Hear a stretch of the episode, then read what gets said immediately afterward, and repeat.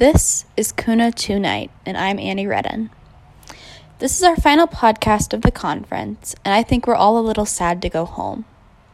That being said, I'm personally very satisfied with our accomplishments at this conference. Let's reflect on our day. Today, we voted on and ranked bills. I'm here with Williamstown Senior High School's resolution sponsors who just won second school choice. How do you guys feel? I feel amazing. I almost cried. Very exciting. I'm scared. Super excited. Woo! We have had the unique position of being able to ask the ambassadors representing Russia and Ukraine to share their thoughts on the conflict happening there and the struggles of representing countries that are having such a global conflict. All right, we're here with Emily from the Russian delegation from Butler Traditional. I have a couple of questions to ask you since you're from the Russian delegation. How did you prepare to represent Russia at this conference? Well, obviously there was a lot of conflict going on, so we decided to bring peace to the table instead of causing more conflict. We decided since the war already started, there's nothing we can do other than get peace for Ukraine. Was this World Expo any different than a regular World Expo, considering the country you're representing? Yes, I feel like all eyes were on Russia because of what's going on in the real world. And how did you prepare for questions that were going to be asked about representing Russia? We did our research. Our group did a lot of research on what our questions were going to be. There were some questions we could not go around, like, why should we trust you? Because Russia, you can't just trust them right now.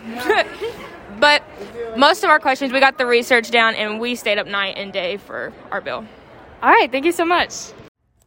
I'm Mary Knup here with the Ukrainian resolution authors Natalie and Lorelai, and we're going to ask them a few questions about their resolution.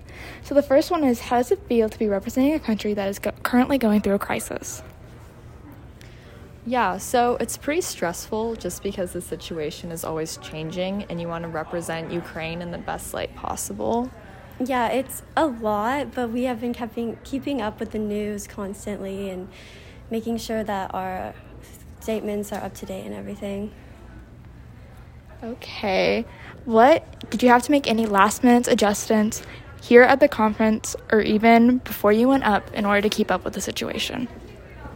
Yeah, so last night I was standing in line to get dinner. I was looking through the news and I read about how Russia bombed this theater where a bunch of Ukrainians were sheltering, and so I wanted to add that into a resolution just because it was relevant and it's also awful, and so I really wanted to just kind of bring in the most relevant information.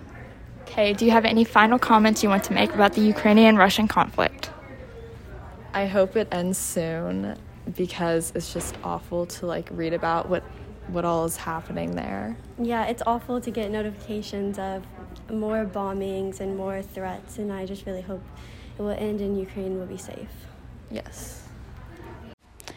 We also asked many to tell us their predictions on the NCAA tournament before the devastating loss of the University of Kentucky. Who do you have winning your bracket? UK.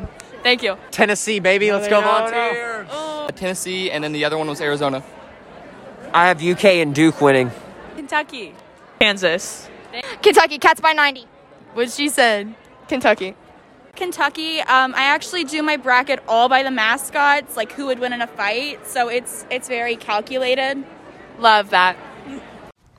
Signing off, this is Annie Redden. Have a great night and rest of conference.